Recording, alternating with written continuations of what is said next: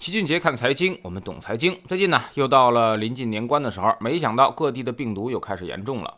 西安、天津、河南、上海、珠海，越来越多的地方。都开始发现了本土病例，这不免让很多小伙伴们是感到心慌。特别是马上就要春运了，到底还要不要回家？现在也是无比纠结。从二零二零年疫情开始，我们就一直倡导着是异地过年，让整个的春节消费经济趴窝。随后二零二一年依旧没有得到缓解。现如今呢，二零二二年啊，本打算回家过年的朋友，现在也是越来越没底气了。从目前政策来看，不搞一刀切啊，国家发出相应的建议和通知，低风险地区人员出行做好。核酸检测可回家过年，高风险地区呢提倡就地过年，中高风险地区要严格执行实施管控政策，做到不因人口流动量较大而改变防控措施。高危人群呢则要减少外出，尽量不去往人员聚集等场所。但是往往是上有政策，下有对策的。你认为自己是低风险地区，想回家过年，但是有的老家呢可并不这么想啊。有的地方现在管控很严，甚至有的县城村子干脆就不让回家过年了。即便是可以回来，也是各种限制。有的地方甚至要求四十八小时之内两次核酸证明，然后呢到了地方还要先隔离七到十四天。在这样的管控之下，其实慢慢回家路已经是十分艰难了。为啥要这么严格的管控？说白了就是一种不想承担。责任的想法，从各地防疫情况来看，对奥密克戎的严防死守，一旦本地流行，可能会造成巨大的麻烦和损失。前有西安、河南，后有天津，大家都已经看到了这个东西的威力。一旦发现，至少得几轮全员核酸，甚至还要封城，这种后果是一般的地方官不愿意承受的，甚至会让自己的仕途严重受阻。所以干脆就搞了一刀切。反过来说，特大城市也不希望人员离开，一旦经过春运，人员交流频繁。那么防疫工作呢也会严重不可控，所以要求大家非必要不离开。但到了一些单位口中就变成了禁止离开。老齐了解到，现在北京、上海很多大型单位已经下达了命令啊，那么春节期间禁止离京离沪。今年的政策似乎比去年还要严格一些。这几年呀，经过疫情的折腾，其实很多人已经习惯了异地过年，打破了原来的春节就回家的固有传统模式。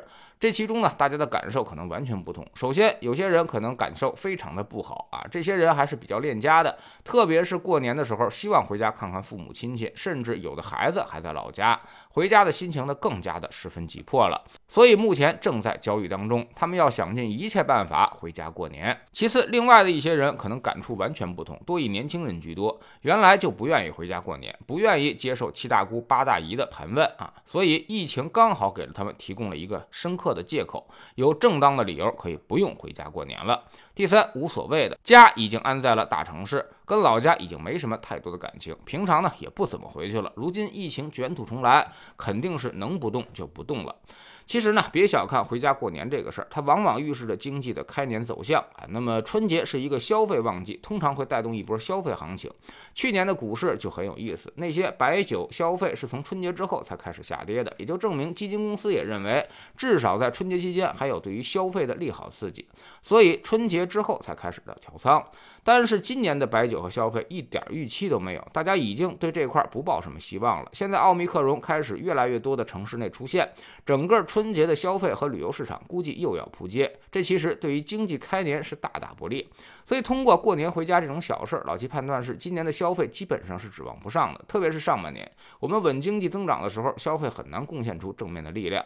失去春节因素限制回家过年，老百姓的消费能力就要大打折扣，而这种东西呢，可能还。没有反映在市场的预期当中，所以今年的消费可能并不是一个确定性的选择。尽管去年已经下跌了那么多，但今年能不能缓过来，老七现在依旧不能确定，甚至我觉得它够呛。虽然传统消费受限，但最近呢，预制菜概念却很火，也说明一些问题。当大家没办法回家过年聚会的时候，疫情把固有的家庭结构给打散了之后啊，可能会迎来外卖的高峰。而外卖的背后呢，就是预制菜的潜力。二零二一年的人均消费量为八点九公斤，而日本预制菜发展的比较成熟，人均消费量已经达到了二十五公斤。也就是说啊，未来这一块呢，我们还有着巨大的增长空间，甚至很有可能这个春节预制菜生意就会爆发。总之，在疫情之下，那种聚会型的消费可能会受到重大的打击，而这种单身经济或者是快捷型消费反而会更有潜力一些。在知识星球秦杰的粉丝群里面啊，我们昨天盘点了市场走势，其实现在目前整体市场的下跌幅度并不大，我们之前所说的泥沙俱下可能还并未开始。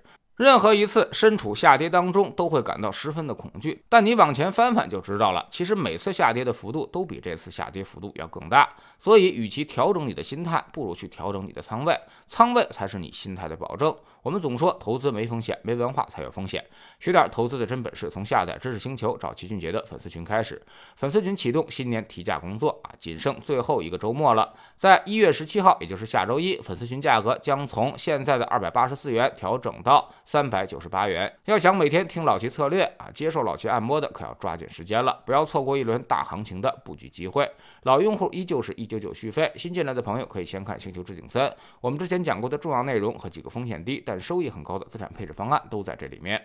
在知星球老齐的读书圈里，我们趁着孩子放寒假，带来吴军老师的新书《给孩子的科技史》。昨天我们说到了农业社会有四次技术突破，每次技术突破呢，都带来了社会的整体进步。所以技术进步这个东西啊，才是投资的最根本驱动力。只要不断有新技术出现，未来肯定会越来越好。下载知识星球，找老齐的读书圈，每天十分钟语音，一年为您带来五十多本财经类书籍的精读和精讲。您现在加入之前讲过的二百二十三本书，全都可以在星球读书圈置顶二找到快速链接，方便您收听收看。喜马拉雅的小伙伴可以在 APP 顶部搜索栏直接搜索齐俊杰的投资书友会，老齐每天讲的市场策略和组合配置，以及讲过的书都在这里面。读万卷书，行万里路，让自己获得提升的同时，也可以产生源源不断的投资收益。欢迎过来体验一下，给自己一个改变人生的机会。